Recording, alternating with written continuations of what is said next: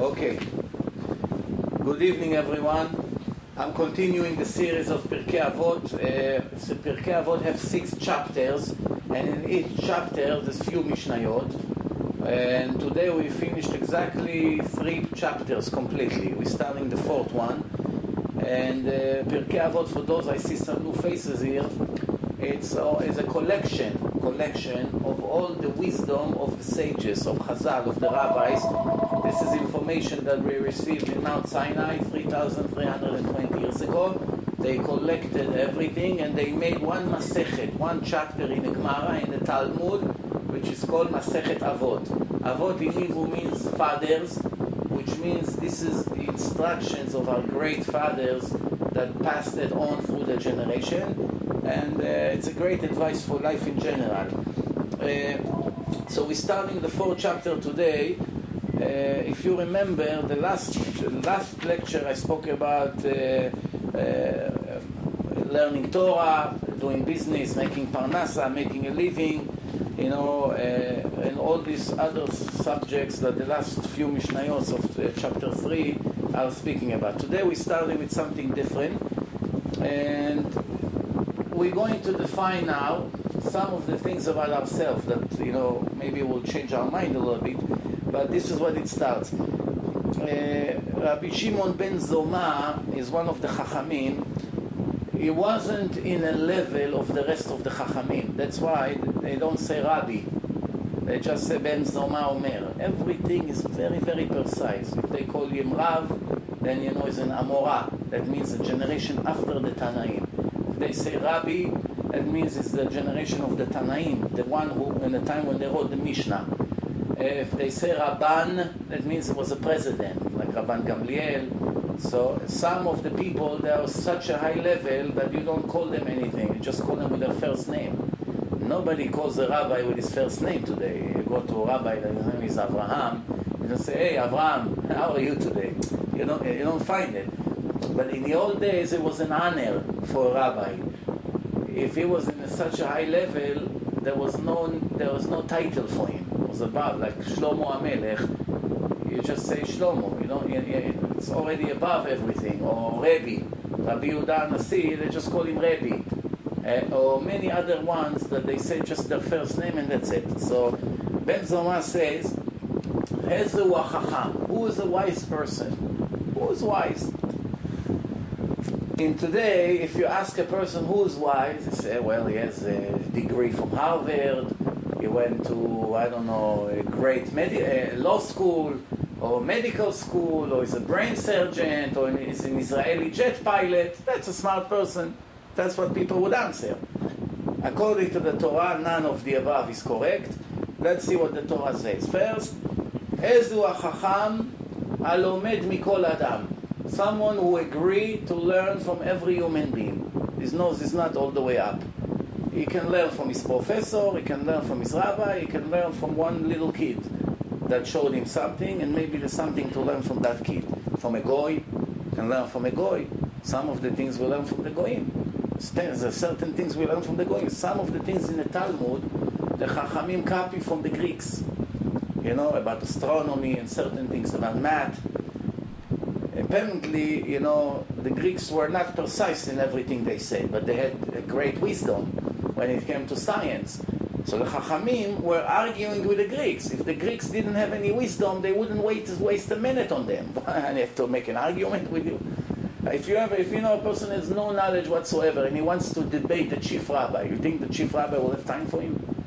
Give me a break let's meet in 70 years. After you, you learn 1% of what I know, then you come, we'll debate. Chachamim debate, then that means they knew.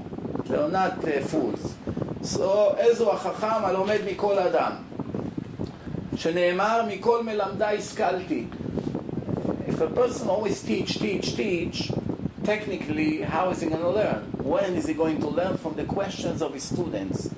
Why? Because when your student asks you hard question, it forces you to go and search for the answers. You know, uh, many of the questions I know today is from people who send emails and they ask complicated questions, and I have to find myself sometimes an hour searching in the books to find the answer for their questions. So it's another one and another one, and you learn a lot thanks to their clever questions. Ezu Gibor, who is a hero? If you ask today, who's a hero? He has a gold medal in uh, boxing, a gold medal in, uh, in, uh, in uh, I don't know, in what, what? Give me an idea. Like in Olympics, they, you know, fighting, uh, karate, you know, somebody who can lift 400 pounds, that's a gibor, that's a hero, right? That's not what the Torah says. The Torah says a real hero is a person who can overcome his desires. Not getting rid of his desire, because it's impossible. The desire is a part of nature. But controlling his desires. When there's an opportunity to make a sin with a woman, he controls himself. When there's an opportunity to steal a lot and nobody will catch you, he can still control himself. When there's food that is not uh, not 100% kosher, everybody is stressing, he controls himself. He controls what he looks at. He controls in hours of learning. He controls of what he talks. He controls of his anger. He controls of so many different things. It's very hard to find people like this. Because people are controlled by their desires. Once in a blue moon, you find a person that controls his desires. He is a master of his personality. Usually it's the other way around. Your negative personality determine where you're to go, how you're to talk, who you're to fight with. It's all the Yetzer Hara, the evil inclination of the person controlling him. Like I remember when I was a teenage, my father told me, make sure when you drive your friends in your car, I was 17, 18, you know, sometimes drive with your friends, make sure one of your friends never leaves cigarettes in the windshield. You know, box of cigarettes. I never smoked in my life, not, not even one try. You know, because uh, if your father emphasizes, he puts the highlight on certain things, and he warns the kids about it, usually, usually, not always, but usually it gives the kids fear from touching it.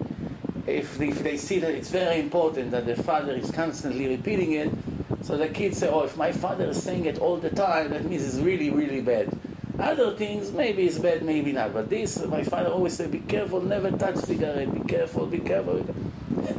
I didn't want to even, uh, uh, until today, but the, the idea was, make sure that your friends never leave it in a car. I said, why? What cigarette? How much is that? Two dollars, three dollars? What's going on? He said, no, you don't understand. If a person is after a meal, and he needs a cigarette, he will search for the entire world walking until he finds a cigarette. So if he doesn't find and he sees it inside your car, believe me, even if he's not a thief, he'll break the car and, the glass and take it. Why desires? That's a lesson for life. People are controlled by their desires. Then שנאמר, oh, now the, the Mishnah gives an example for Mishlei. Oh, King Solomon, Mishlei ט"ז, Mishlei 16, verse 32. If you want to look inside, inside there. טוב ערך אפיים מגיבור ומושל ברוחו ולוקד עיר. Translation, better a person with patience than a hero, than a person that is very well known as his strength. ומושל ברוחו, someone who control his spirit, Miloked Ir, from a person like a general that occupied the entire city with his army, like Napoleon and Alexandros Mokdon, all these great heroes, they are puppets compared to someone who control his anger, control his spirit, and control his patience. He has patience for everyone, even if the kid asks 500 times the same question, he doesn't lose his temper. Or if he has a very foolish student, and believe me, sometimes it happens, and he just doesn't understand and always asks the wrong questions and always says something stupid in the class. But he has to control himself. So this is a hero. Why? Because it's much harder to correct your traits than to, to be a bodybuilder or all these things that people are doing. Then, שנאמר, oh, as a washir, who is a, who is a wealthy person? Today you say, well, wealthy, welcome to the club, the club of the billionaires. It used to be millionaires. Today a millionaire it's nothing. Almost every American is a millionaire. When real estate went up, every garbage house that was $200,000 became a million dollar. Every American almost became a millionaire. Today everyone is on the way down. But when it happened, then nobody cares if you're a millionaire. You have to be a billionaire. So who is a wealthy guy? Now, a guy that has a house in this neighborhood and in that neighborhood, and uh, you know, so that's not what the Torah says. Wealthy has to be in your feelings, not in your bank account. Many people have a lot of money in the bank account and they sit depressed and miserable every minute of their life. Why? They have a thousand apartments and 20 tenants don't pay the rent. And they die, they kill, they take pills, they can't sleep at night, they're calling all day to the lawyers. Why? This guy didn't send the rent, he still didn't answer the phone. Hey, I have to go to court. It kills them. Somebody that works for a company and make hardly a living and is satisfied with what he has, he's already for years like this, is much richer than somebody that has a lot but is missing in his heart. It's the nature of a person. Uh, like somebody once told me that he used to drive a big diamond dealer that making fortune every day. and when he, when he used to fall asleep a lot in a car. So he had a car, a credit card, that he used to put gas in a car. So once in a while he was he heard that they are in a gas station, so the rich guy will open his eyes and look and scream from the window, What gas you putting? So he said, I'm putting super. So he's screaming, You fool! How many times I put I told you put regular? the guy is who knows hundreds of millions of dollars. And in the end he's fighting if it's gonna be two dollars more, three dollars less. This is it. That's what's going on here. Uh, it's very interesting. You know, sometimes these rich people, they want to get rid of something. Let's see, the kid has a bike. It's not working anymore so good. They want to buy him a new one. Okay, so the kid is drilling in their head, buy me, buy me. In the end, he agreed. No, he has his birthday. He found the afikoman. Finally, agreed to buy him a bike. Now, what are they going to do with the old bike? So sometimes they will keep the bike 10 years in a garage just out of the difficulty to give it to somebody else. Because if they give it to somebody else, they may call a week later, can you give it back? This is sick people. There's a lot. So somebody like this is rich. Somebody like this is, is worse than a slave. In his mentality, believe me, I know many of those. Many of I told you once the story about there's one woman, he said, I want, I want to donate for CDs. So I said, okay, fine. Where are you to be in this town? I told her Thursday. She said, can you meet with me two minutes, three minutes before election? I say, no problem, yeah. Where do you want to meet? In that place. Okay, so she comes with her car, I come with my car. So now she, she's supposed to write the checks. so she want to write $52. So as we talk, she tells me about all her problems with this, with her son, with her daughters, with her husband. There, maybe 45 minutes, she cries about all the things. Then she said, do you mind if I give only 36? I said, no, no, no problem. Okay, 36, no problem. Then as we continue to talk, in the end she wrote 18. you understand? This is people that may have a lot of money, but they are stingy and they are the most miserable people on earth. I always tell the girls when they call me to ask me about advice for shidduchim, you have to be very, very careful from stingy guys. Very, very careful. You find it after one or two dates because there's many things that guys can hide. St- being stingy, nobody can hide. That's it. They cannot control it. For instance, if a guy is angry, if she gets him angry in a first date, he won't scream. First date.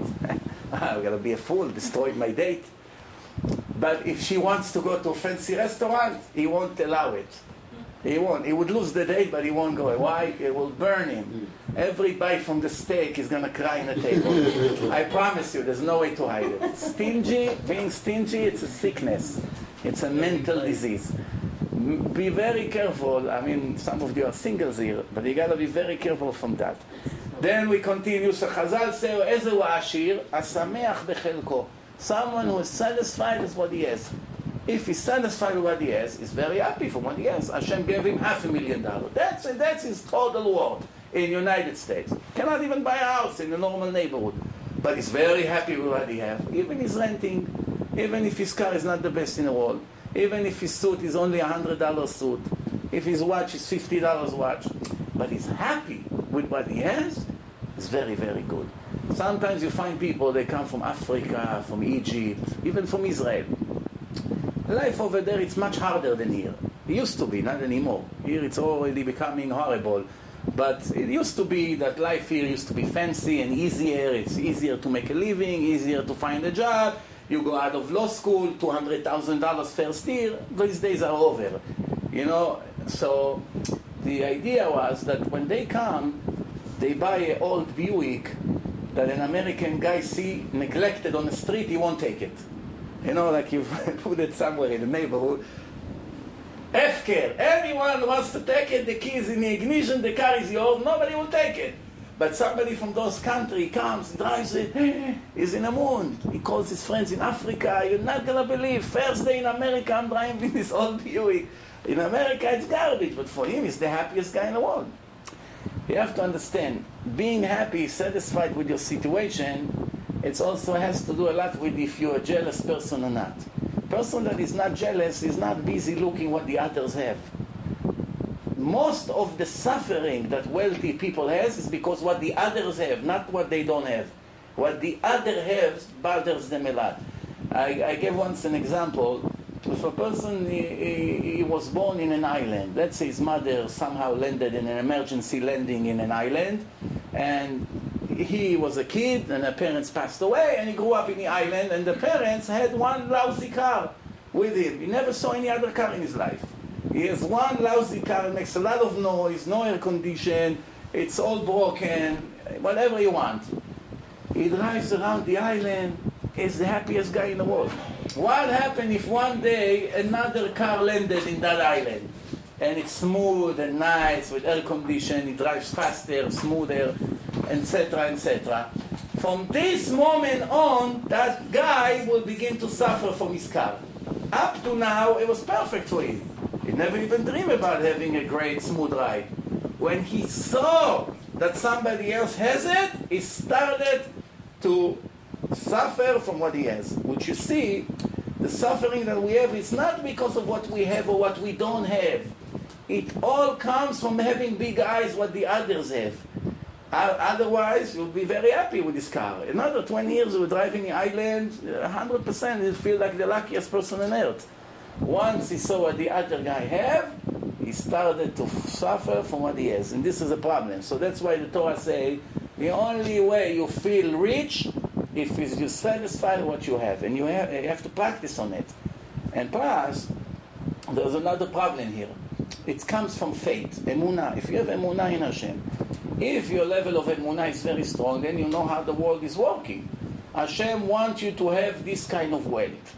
There's a reason for it. It's not accidental. It's pressing a button, whatever came out, came out. It's not the, uh, the, the numbers in a lotto, the, the, the, the, the balls coming up, and all of a sudden you make it or you lose it. No. Everything is precise. Not only how much money you're going to make every year, the timing of every dollar is precise. The timing. Like when Hashem wants you to lose X amount of money this year, He finds the right second in the entire year that it will be more productive than others. It's not accidental. Okay, on October you lose a million dollars. No. He's going to find it in a time that maybe you did bad things to your family, to your wife, or maybe you made a horrible sin that caused poverty. So even though it's nothing to do with the sin, because this is a decision of something that happened maybe a few years ago, the timing of the punishment is precise. It's like killing two birds with one stone. That not only you're going to pay for something you did five years ago and you never made tshuva on it, Hashem found it to put it to wake you up at the, at the last recent four or five sins that you made. Before Chas v'Shalom, it will be a lot worse. Everything is precise. So what's the point of being jealous with what the other have? Everyone has his own path in life. That's his test, that's my test, that's his test, that's his test. Everyone has his different test. One of, one of us has to be wealthy, one of us has to be poor, one of us has to be average, one of us has to be up and down all his life. There's so many things. So this being very, very foolish, jealous what the other people have. It's none of my business. I have to focus what Hashem gave me. That's what He wants me to have. If He wants me to have it, fine. If He doesn't want to have me, just as fine. Nothing more, nothing less. I have to be happy just as much. שנאמר, יגיע כפיך כי תאכל, אשריך וטוב לך. The little that you make with your efforts, you eat it, אשריך וטוב לך. You are the luckiest person on earth. Don't look what the others have or don't have. You know, in another place, Chazal says, marbe nechasim, marbe deagot. The more properties people have, the more real estate, the more clothes, the more uh, jewelry, the more stores, the more cars they have, mm, it brings much more problems. If a person has one car, once in a while he has to take it to the garage to service it. Once in a while the air condition doesn't work, so he has to take it to the dealer. There's some problem, there's a manufacturer defect, uh, the computer needs a reset, there's a recall, but there's only one car. So it happens twice a year. What happens if you have four cars? It has to happen eight times a year. It brings in a lot more problems. What happens if he has 20 apartments? Every week he's going to have to maintain to maintain one of them. This the light is broken over here. There's a leak over there. That the tenant over there didn't pay. Uh, the lawyer has to start with him before he realizes he has another problem. But if he had only one, there's a lot less to worry about. So now you may tell me, eh, but you're only talking about the negative. What about the positive? 20 apartment brings 20 times more income. Beloni. No, wrong. It's not true. The income doesn't come from the apartment. The income doesn't come from the business. The income doesn't come from what you do and what law school you went to. This is all a cover up. Cover up for the real truth that Hashem takes his hand and put in a plate of every person, Jew, non-Jew, animals, everyone in this world. Hashem takes the living of that person for this year and gives it to the person. However, he decides how to break the payments. He can give it to you in one month, every month the same. He can give you one month very good income, and then three months desert, nothing. And then, oh, another big chunk, and big chunk, or sometimes he gives you a lot and take 90% back. Yes, he's playing with you. But the business is just a cover-up. That's why the Chazon Ish told one of his students that came to cry that I opened a supermarket across the street. The guy said, all my business is finished. I, now I have a much nicer supermarket across the street. Nobody will come to me. Chazon said, go help him. Help him to open, give him your suppliers, ask him if he needs anything that you can help. So I said, Rabbi, I come to cry to you that my life is over and you tell me go help my comp- competitor. So the Chazon said, if the business would really come from the supermarket, then you have a point.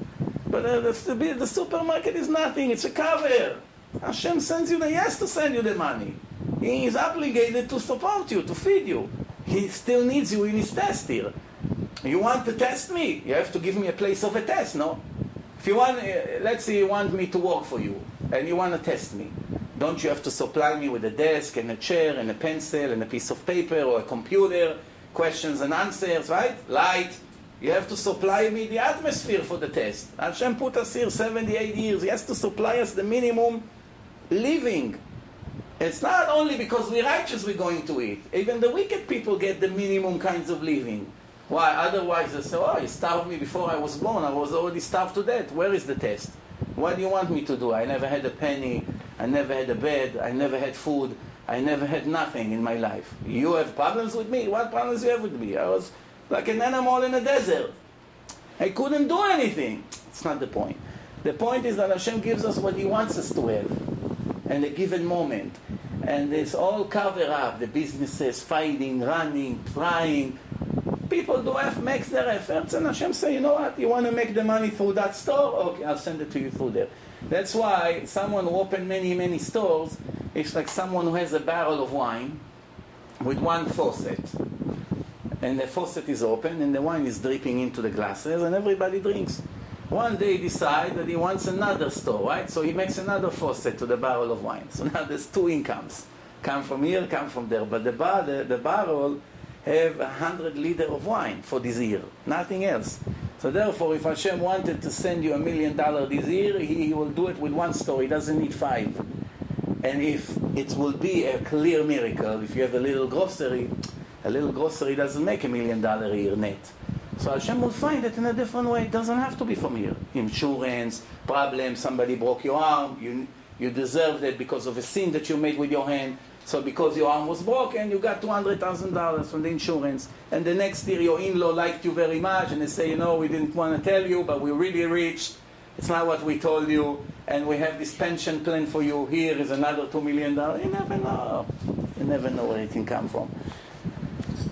You know, one, one Hasid in Monsey, after his wedding, after his marriage, he had like $17,000 gifts. from all the wedding. He doesn't speak English. He doesn't know business. He doesn't know anything from his life. He grew up in a close place.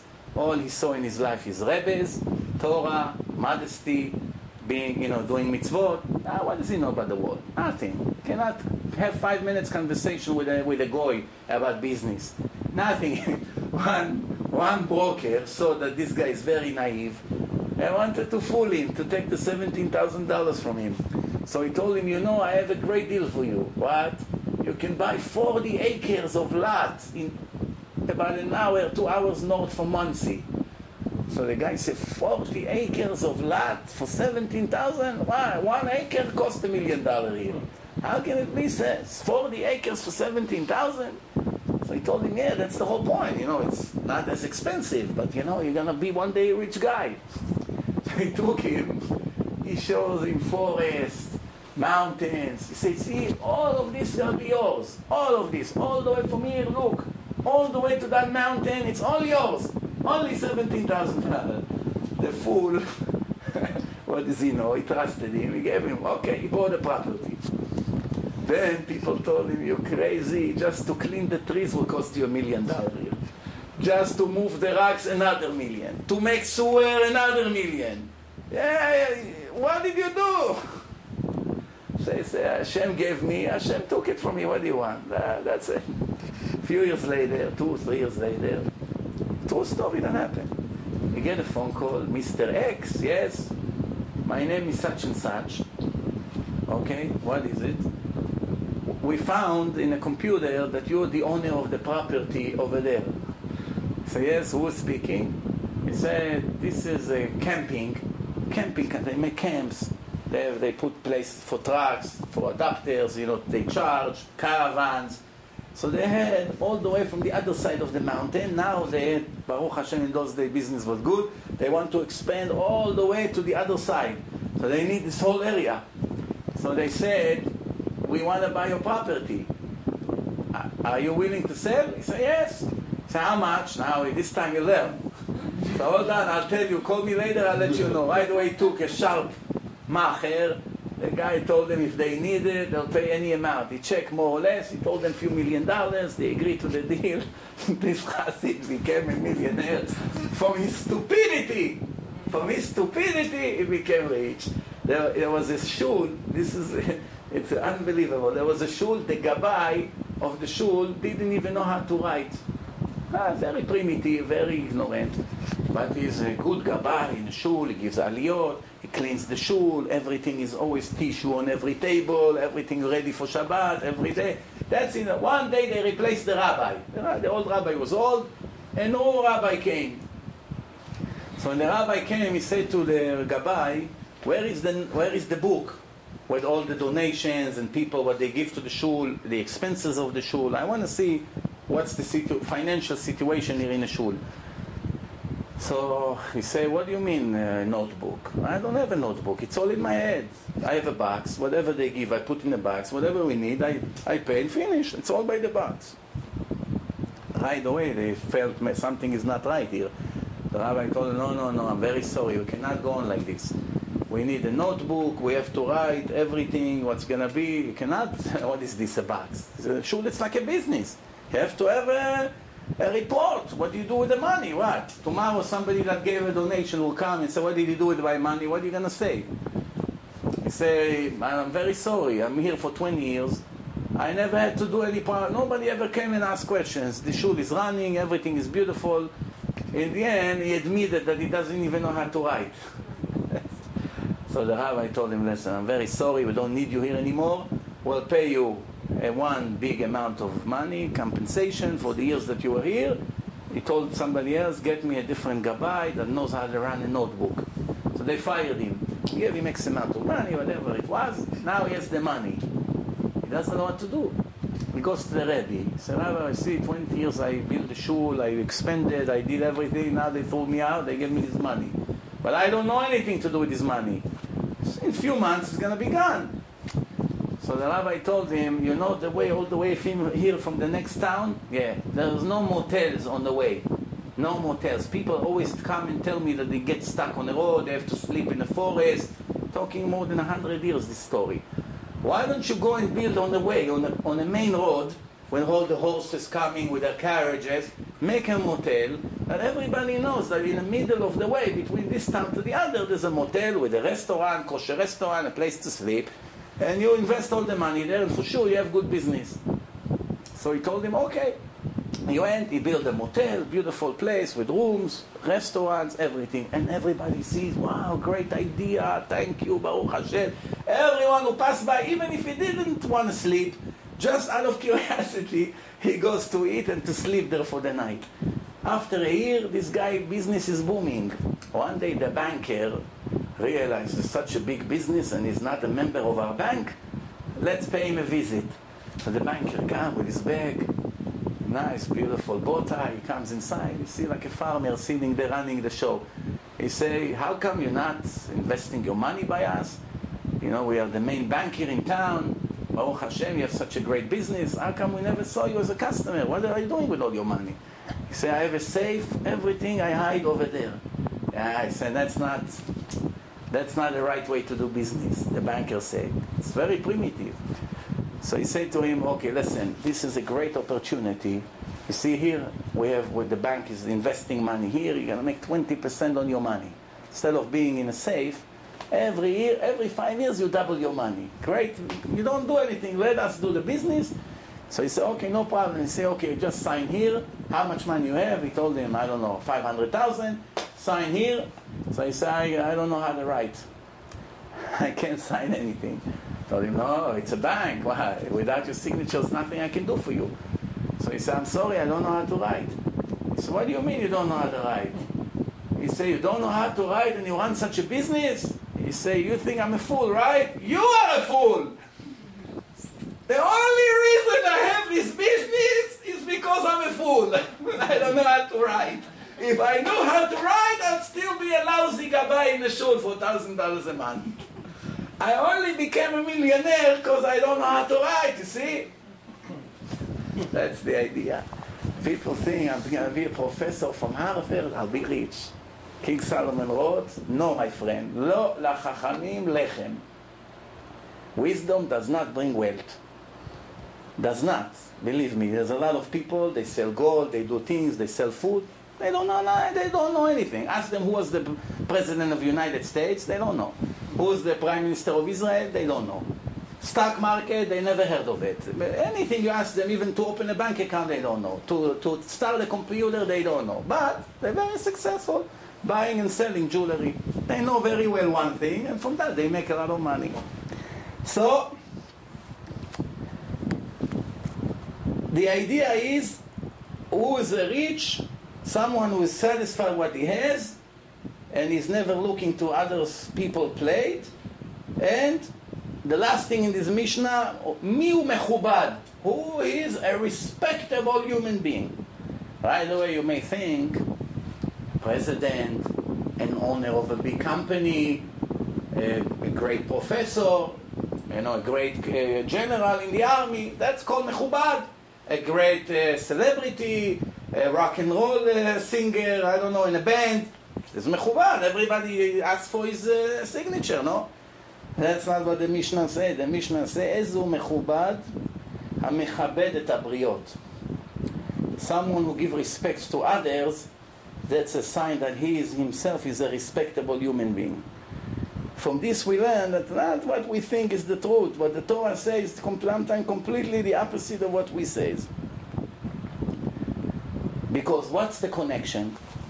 Because when you give respect to every person, you never have enemies. Everybody loves you. Some people, no matter who they meet, they talk to in their entire life, they can live 70, 80 years, not one enemy they have. Never. It's impossible to be their enemy. Such nice people. They can never fight. As soon as somebody did something bad to them, right away they run to the side. Okay, no problem, don't make a big deal out of it. No problem, no, forget it, forget it. No, he's right, he's right. This is their nature. Nobody can hate them. Even people who did bad things to them once, twice, three times, eventually they get embarrassed. How many times I will bury this guy and look at how nice he is to me. In the end, they turn around. The next Mishnah, Ben Azai Omer. Ben Azai was a rabbi that didn't want to get married. A giant, huge scholar, and didn't want to get married. So the rabbis told him, don't you know that the first mitzvah in the Torah is to get married and have kids? First mitzvah from the 613. So he said, I'm not, I'm not an, a regular person. I'm addicted to Torah. I cannot live one minute without the Torah. Hashkan nafshi Torah. You will take away the Torah from me 10 minutes, I'll drop dead. I can't live. For real, not uh, making a show. How can I have a life with a woman?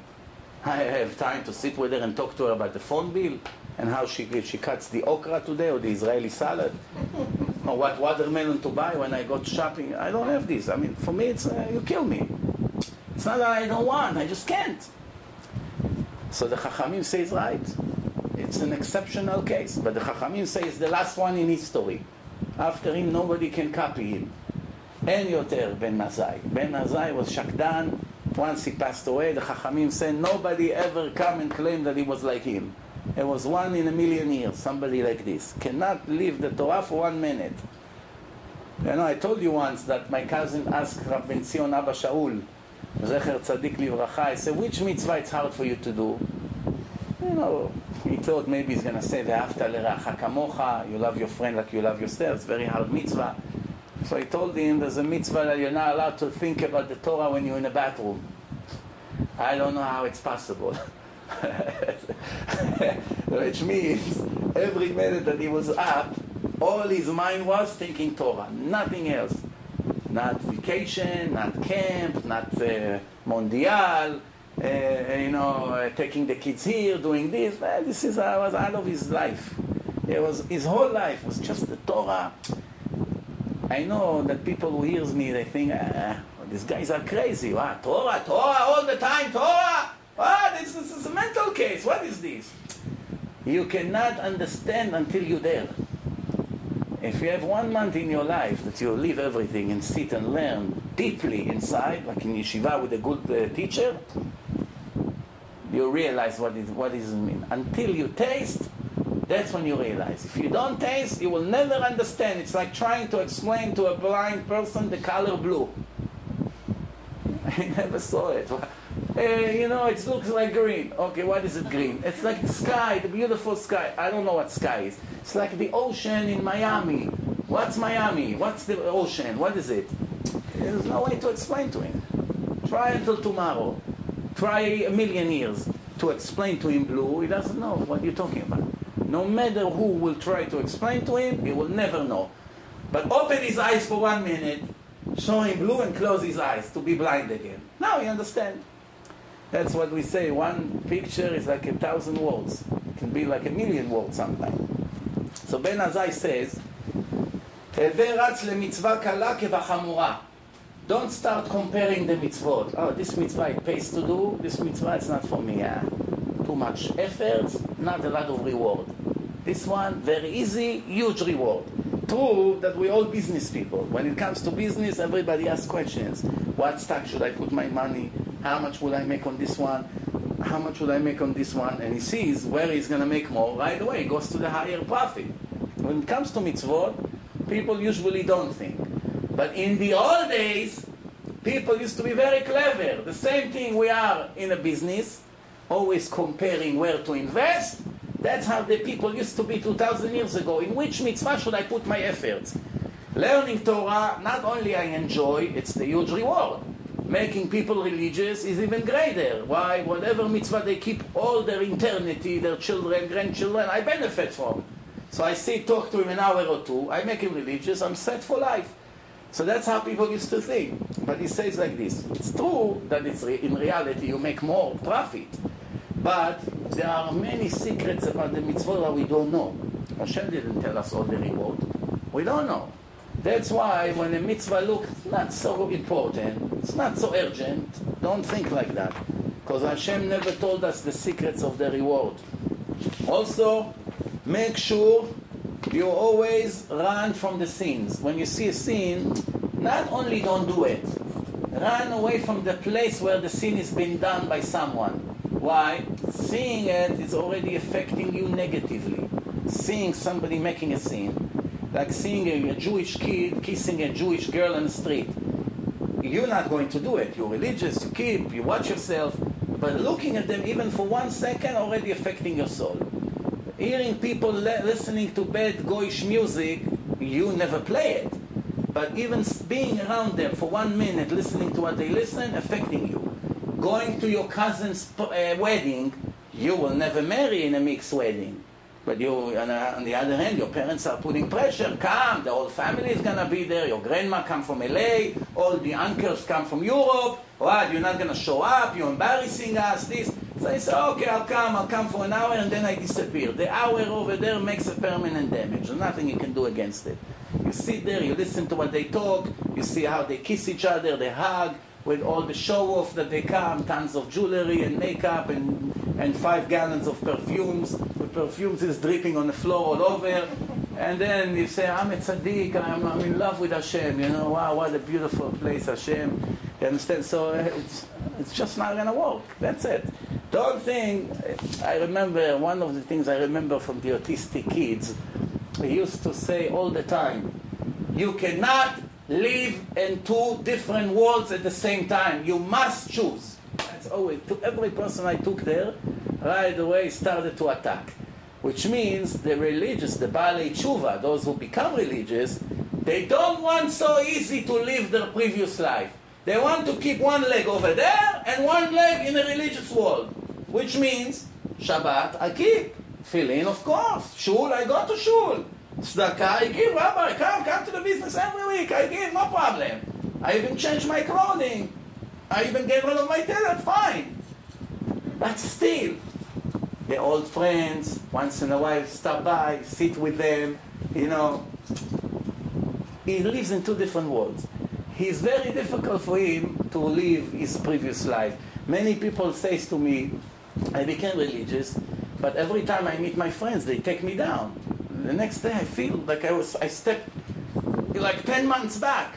So, uh, am I supposed to leave my old friends, or am I supposed to stay with them because you know the after kamocha, you should love your your friends. So what's the answer? Absolutely, right away. If you feel that your old friends are not coming towards religion when you are there, when you are with them, or it's the opposite, they drag you to their side you have to cut your relationship with them immediately.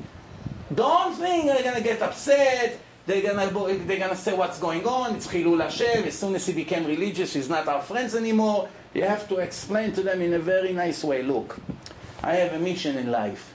Life is short. I don't know how long I'm going to live. Another 10 years, another 20 years, another hour. Who knows? Nobody knows. Since I do not know, I have to assume that it's my last day in life and I have a lot to do. Sitting with you talking about soccer and basketball and vacations and girls and the clubs that you went last night and what your wife likes the new uh, bag or the new shoes that came out and that designer and that fool and that things that's gonna take take me away from eternity. That's not Hashem. That's fake. This is all fake life. I gotta cut. I have to terminate these things out of my vocabulary. Erase it from my cell phone. Erase it from my computer. Uh, old magazine, old newspapers, habits that I used to have. I gotta cut it out. This is a sign that I love Hashem. That I'm starting to clean my life day after day, every day something else. It's impossible in one night. Impossible. It takes years. But a person has to always move forward. Sometimes people become religious, few months, they're very strong. Then after that, they feel, oh, I'm, the, oh, I'm already the, the Rebbe. I'm already a Rebbe. You know, soon he's going to buy a crown and he has a thousand students follow him.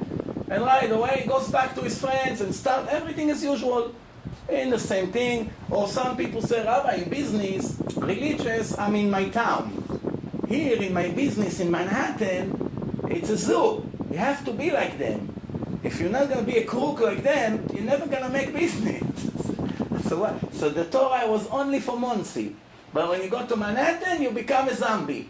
When you go to Monsey, you become a Rebbe. Yeah, two lives. Uh, Rabbi, now we go to vacation. When we are on vacation, I'm folding my beard with a rubber band, you know, and my wife, of course, nobody knows she's Jewish, because over here she doesn't need her wig, you know, so she can open up her hair. Nobody knows we're Jewish. I have a baseball hat. We sit in Puerto Rico on the beach. So where is Hashem in the whole picture? Where is Hashem in the whole picture? I just took the kids to swim a little bit now before we came here. You know, summertime. How come we didn't go to camp, they say? What can you do? You have to surrender sometimes. You have to feed the Yetzer Hara here and there. You know? If you starve the evil inclination too much, he explodes.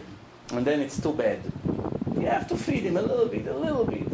So the guy over there, tzaddik, wonderful person, he's telling me about 4th of July weekend. He tells me a name of a place. I never heard about this place.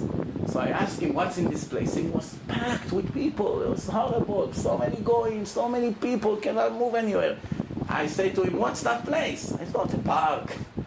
Where a religious guy finally wants to go, maybe a park. He told me it's a beach. My words didn't come out. They went to a beach. People, religious people, go to a beach. You, you know that um, if, if a guy comes with a sword to a Jewish man and he say, I'm killing you unless if you walk on the beach, when all the women walk there, millions of women, the way they dress in the beach.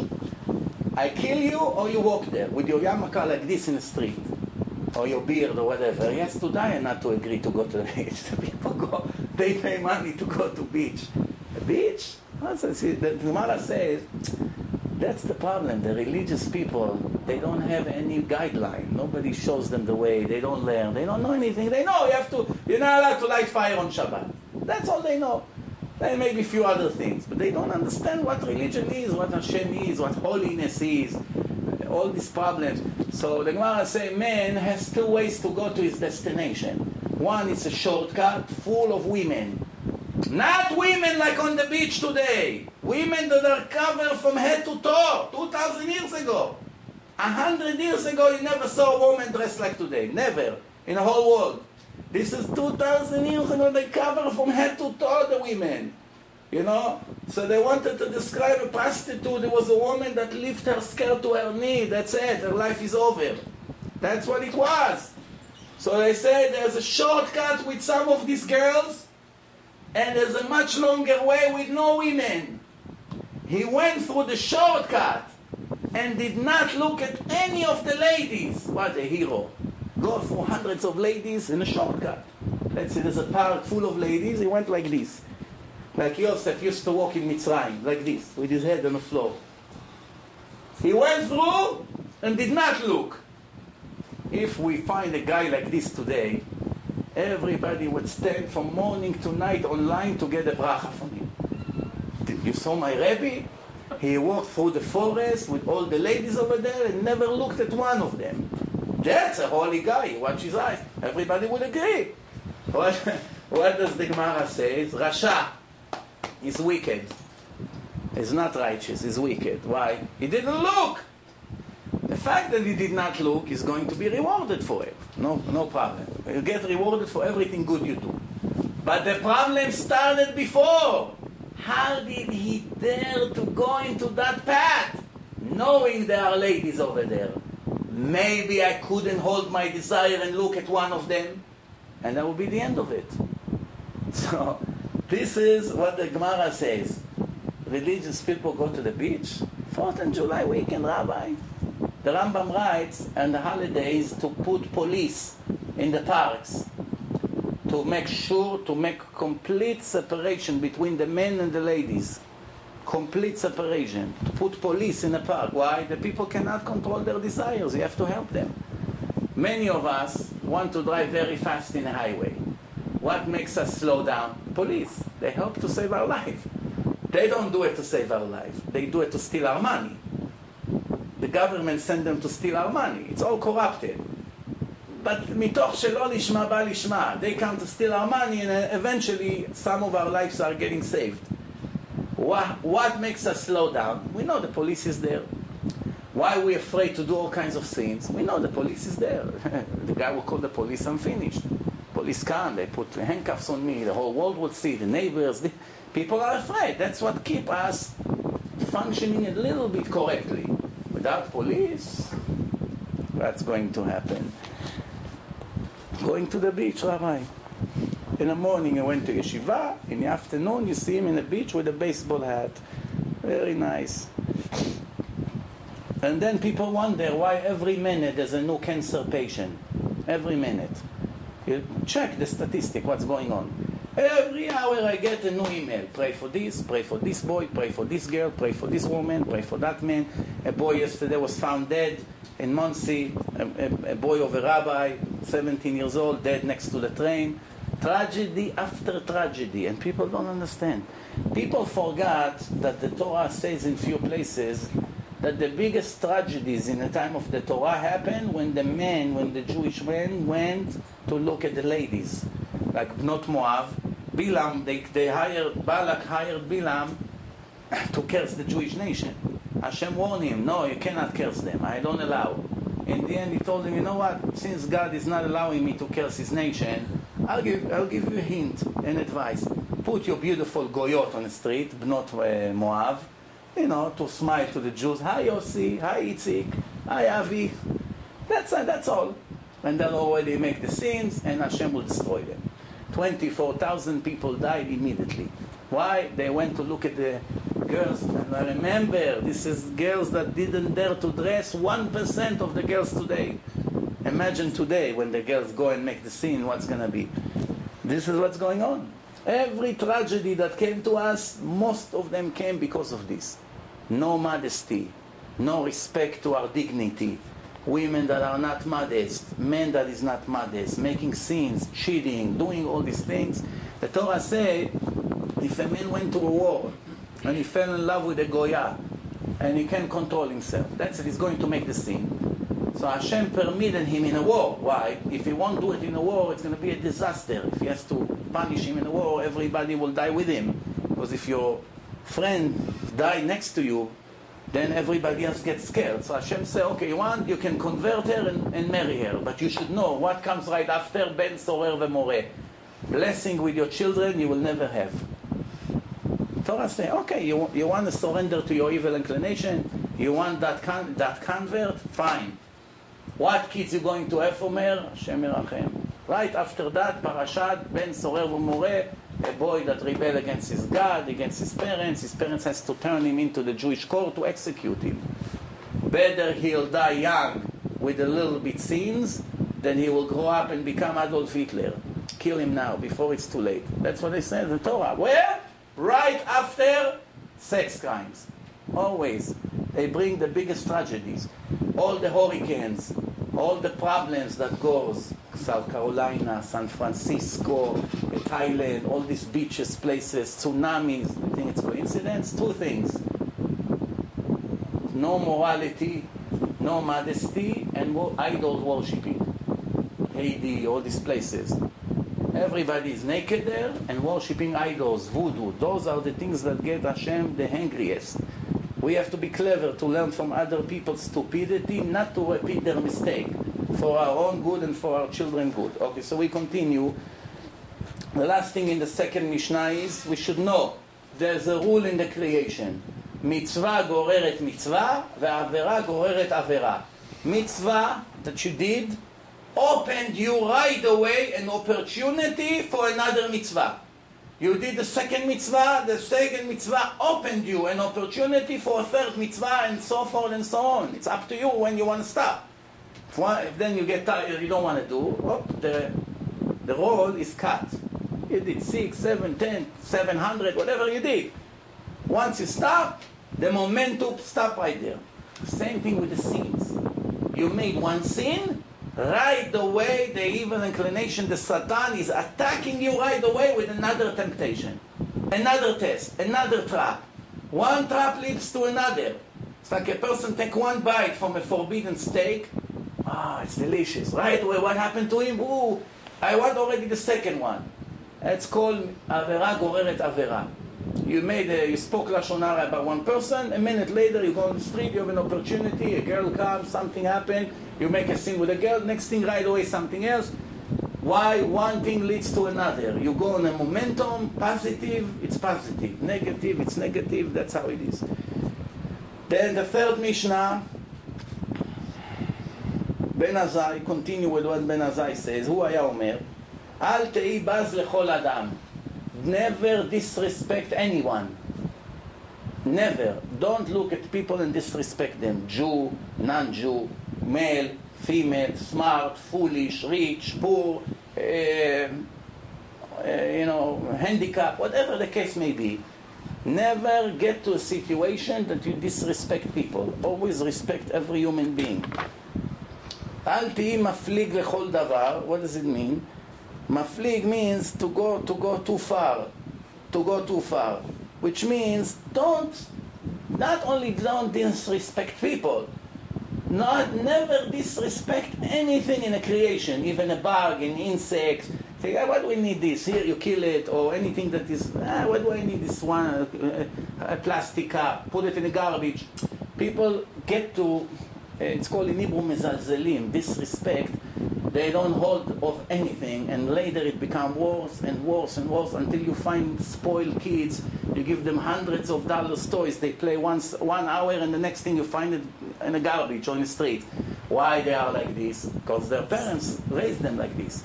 They disrespect. You buy them the nicest bike, the next day you find the bike in the middle of the highway somewhere. They don't care. They go somewhere, they, they, it's. They don't want to go by, they bring the bike back. They leave it over there, $200. My father is rich, no problem. What happens if one day they grow up and they won't have the money that they had? Now you're going to have a Prozac addicted patients. Every, he needs to live on a Prozac. Why? He cannot handle life. Needs anti-depression. Why? He grew up like a prince or a princess, and now she's on her own. She finally met her uh, Talmid Chacham. They have a little apartment. They have a lousy car. It's not the beautiful mansion that she grew up in. She doesn't want this. No, no, no. Give me a cat. I can't. I, I, I'm not used to this. You know, one guy came on the shidduch. To meet the father of his future uh, bride. So he came to him in his beautiful house. He says to the guy, What are you doing? He says, I'm learning full day in yeshiva. He says, oh, What are you planning to make parnasa? He said, I'm not planning. I'm going to continue to learn. Well, How are you going to afford an apartment for my daughter? He Hashem Yazor. He says, How are you going to have a car to drive around? Hashem Yazor. He says, uh, you're going to have money to pay the electric bill. Uh, uh, how are you going to afford it? He says, Hashem Yazor. Everything, Hashem Yazor. Then he screams, Rivka! I didn't know my name is Hashem. Hashem Yazor. You are wealthy already. You pay me for all that, you know. Next to where I live, there's a very big Rav, big Talmid Chacham. Mamash, the shul, almost next to my house, maybe five steps from my house, there's a big shul. And the Rav over there is one of the better Ashkenazi rabbis in America. He's a great speaker, great speaker. And not only that he's a great speaker, he's really a person that connects to Hashem Express with no obstacle in between. Mamash Express. You should see the way he walked, the way he talked. Every move that he makes, you see, is not in this world. Mamash, the way he pray, completely out of this world. Mamash. See, you see, you see, it's a living example how a Jew is supposed to be.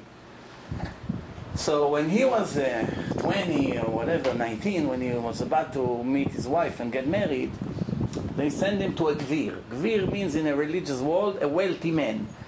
Unfortunately, in this lousy world that we live in, the rich people has the power to get to their daughters the best Talmidei Chachamim by offering them a lot of money that they can sit and learn Torah. The kids wants to marry them, they agree because they know I'm not going to have to worry about parnasa, making a living. I'm going to have to see 20, 30 years and learn Torah. For me, it's worth it. Even if the girl is not the most beautiful one, she maybe not be the best righteous girl around, but the fact that the father committed to all the expenses, already it's a very great advantage. So he went to meet a wealthy guy for his daughter. The guy asked him, what are you planning to do? He said, to learn all my life. He said to him, you don't, you want to make any efforts to make a parnasa, something? Maybe you teach, maybe you will be a sofer, write mezuzot, something, make a living. I'll help you. It's not that I won't help you. But do you want to do something? He said, absolutely not. I don't want to waste one minute of my life about nonsense. I only want to do Torah and Torah and Torah all the time.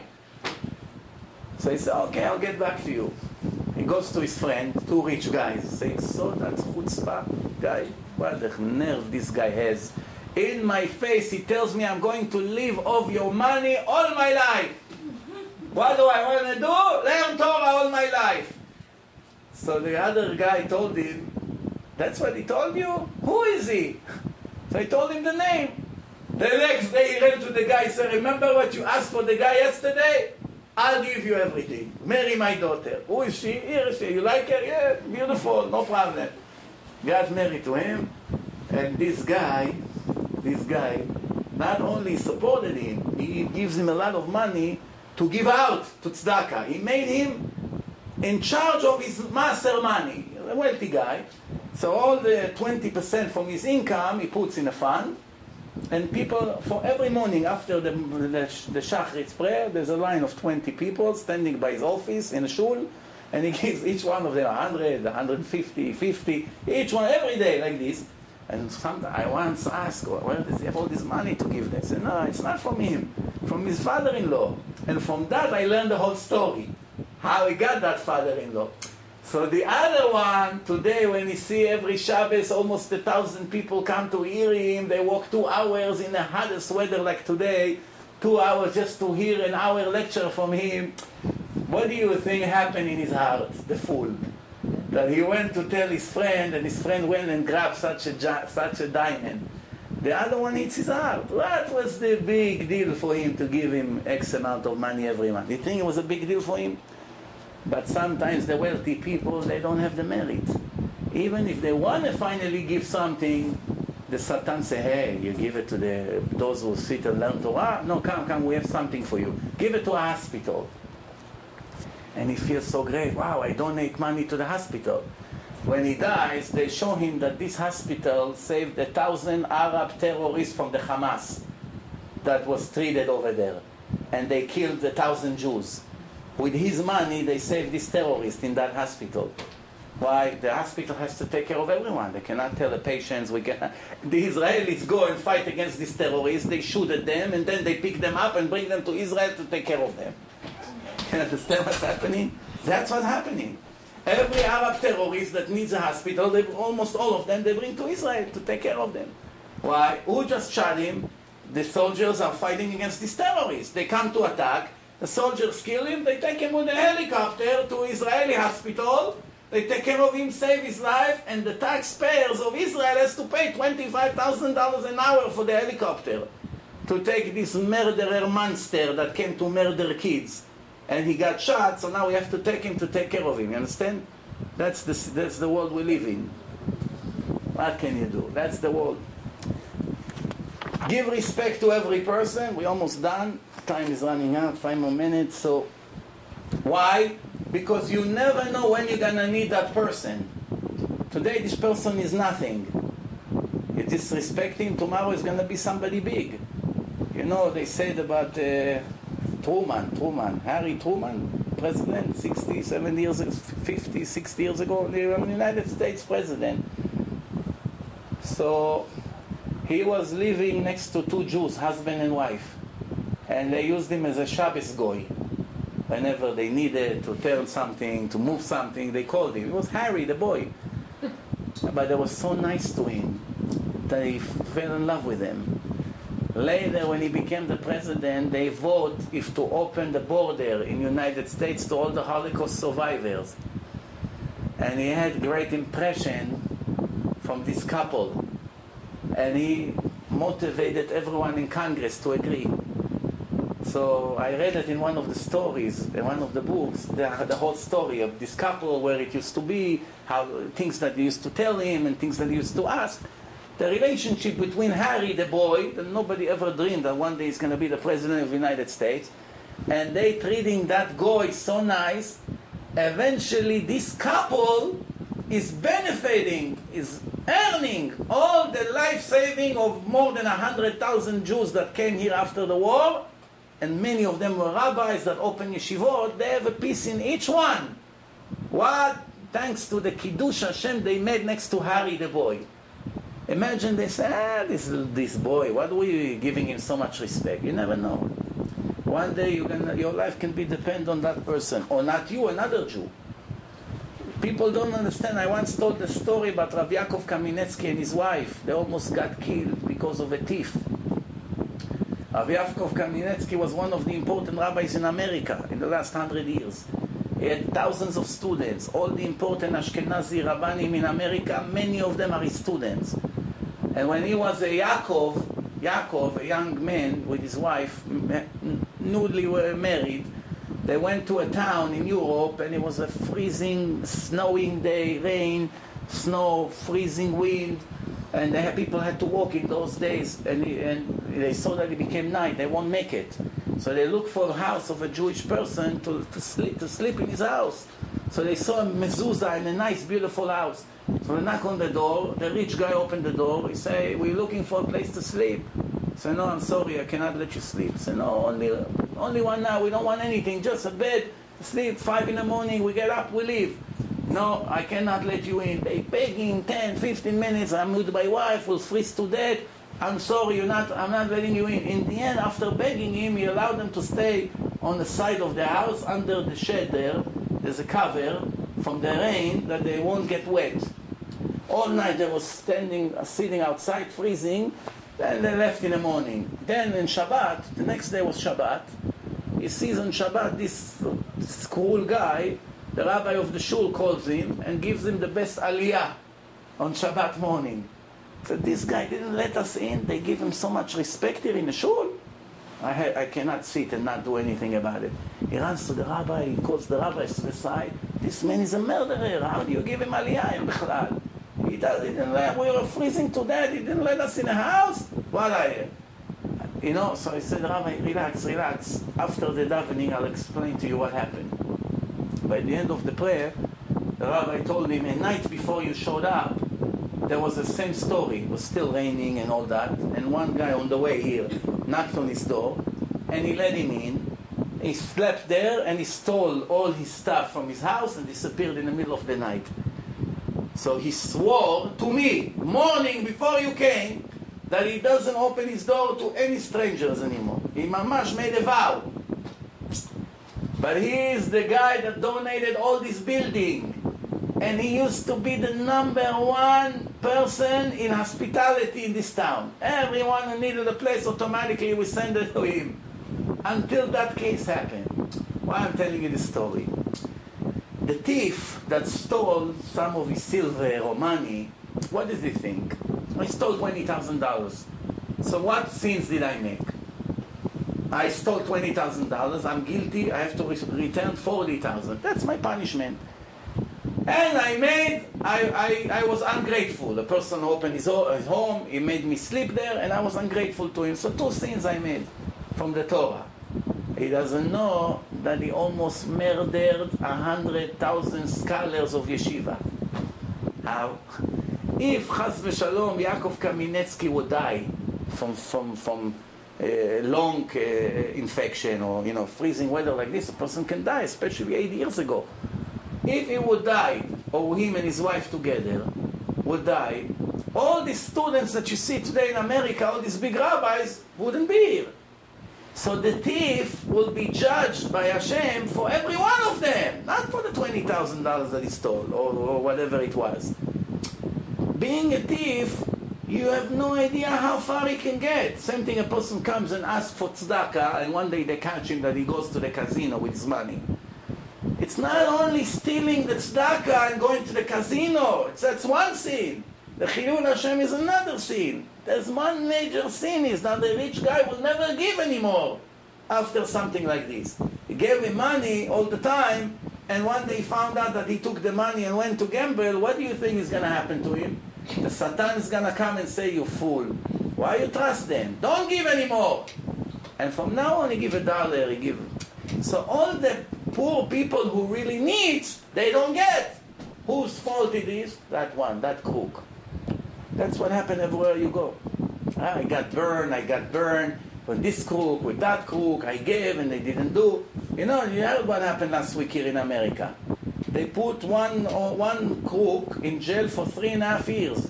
He took money from a woman, $35,000, promised her a Sefer Torah, one famous Chazan, and never delivered.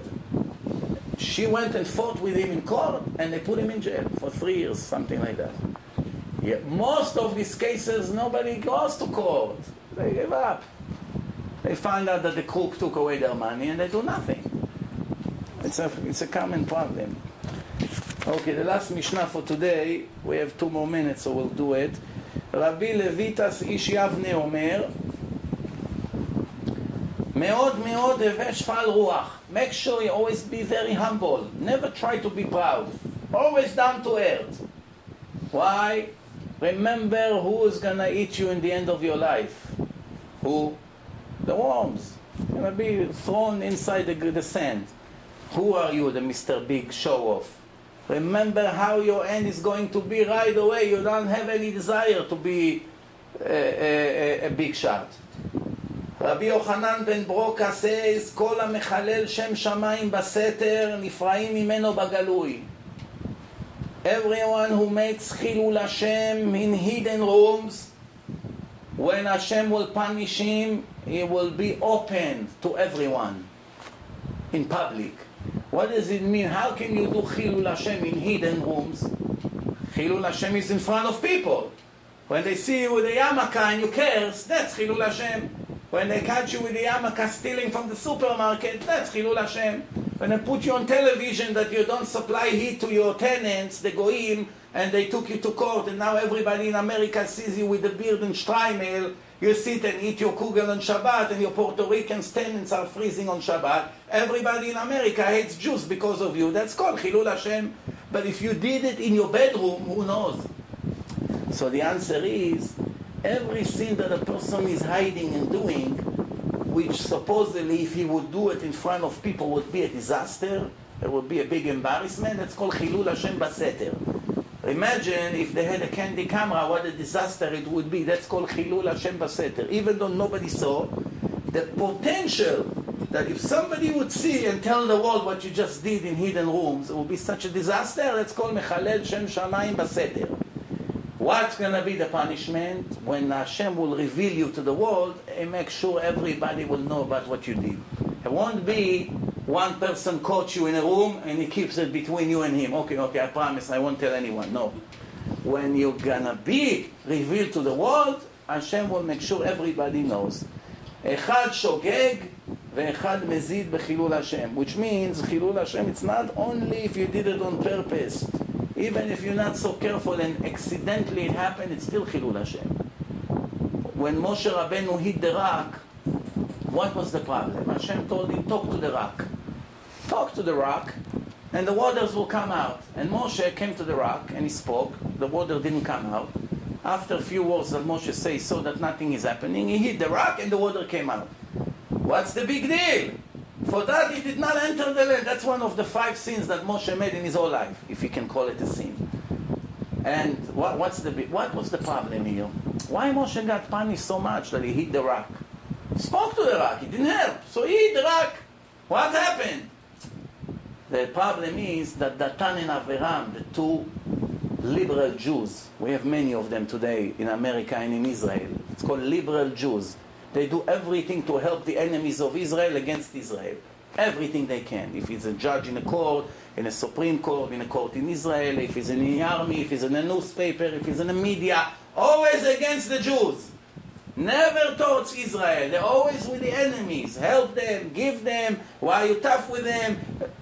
What do you mean? This is terrorists that come to murder kids. We gotta protect ourselves. No, you have to be human. We cannot be like them. That's called in America liberal Jews.